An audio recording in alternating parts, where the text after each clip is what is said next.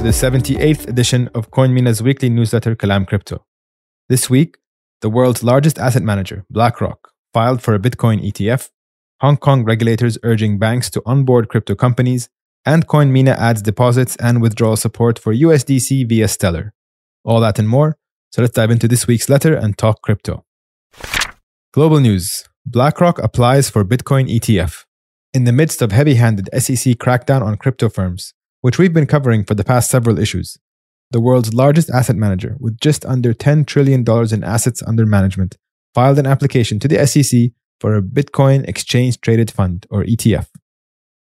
ETFs are publicly listed financial products that enable traditional investors to get exposure to a specific asset class, in this case, Bitcoin. Although other firms like Bitwise, ARK Invest, and Grayscale have tried and failed to create such ETFs in the past, BlackRock's involvement changes the game because, well, they are BlackRock.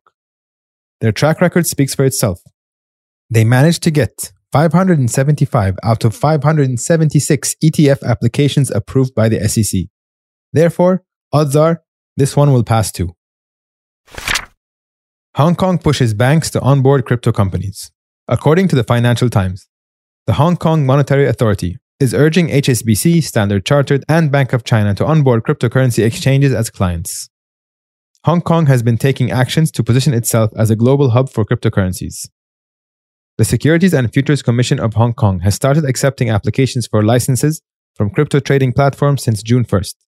These developments coincide with ongoing lawsuits filed by the US regulators against major cryptocurrency exchanges such as Binance and Coinbase.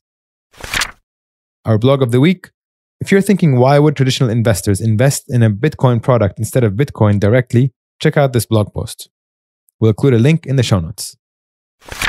Facepalm of the week Apple versus Open Protocols.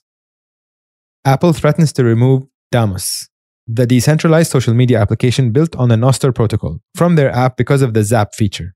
The Zap feature allows users to tip tweets, the Zap feature allows users to tip creators with Satoshis, the smallest denomination of Bitcoin, via the Lightning Network. The move was criticized by several high profile Bitcoiners, including Jack Dorsey, who tweeted that Apple would benefit immensely from building on and with Bitcoin instead of blocking innovation.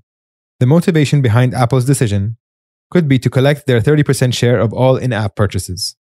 Damus and Nostr's usage has been growing steadily since its launch a few months ago, and the day after the news, the total number of Bitcoin tips sent by users reached 1 million Satoshis. Our tweet of the week comes to us from Nick Carter. Quote, Hong Kong policy is literally the direct opposite of the US. Whether or not you think it's the US or Hong Kong that's being prudent, it's starkly clear Hong Kong sees failed American policy as a huge opportunity for them. CoinMENA News 1000 USDT giveaway. We're giving away 1000 USDT to 10 users. All you have to do is verify your account to qualify. New stablecoin service. We just added USDC support on the Stellar network. Deposit and withdraw USDC with lightning speed, rock solid security, and lower fees. Log into CoinMENA now and check out USDC on Stellar. Quiz Corner, last week's question. Bitcoin differs from fiat money because it has. The correct answer is A and B. This week's question Which cryptocurrency cannot be staked?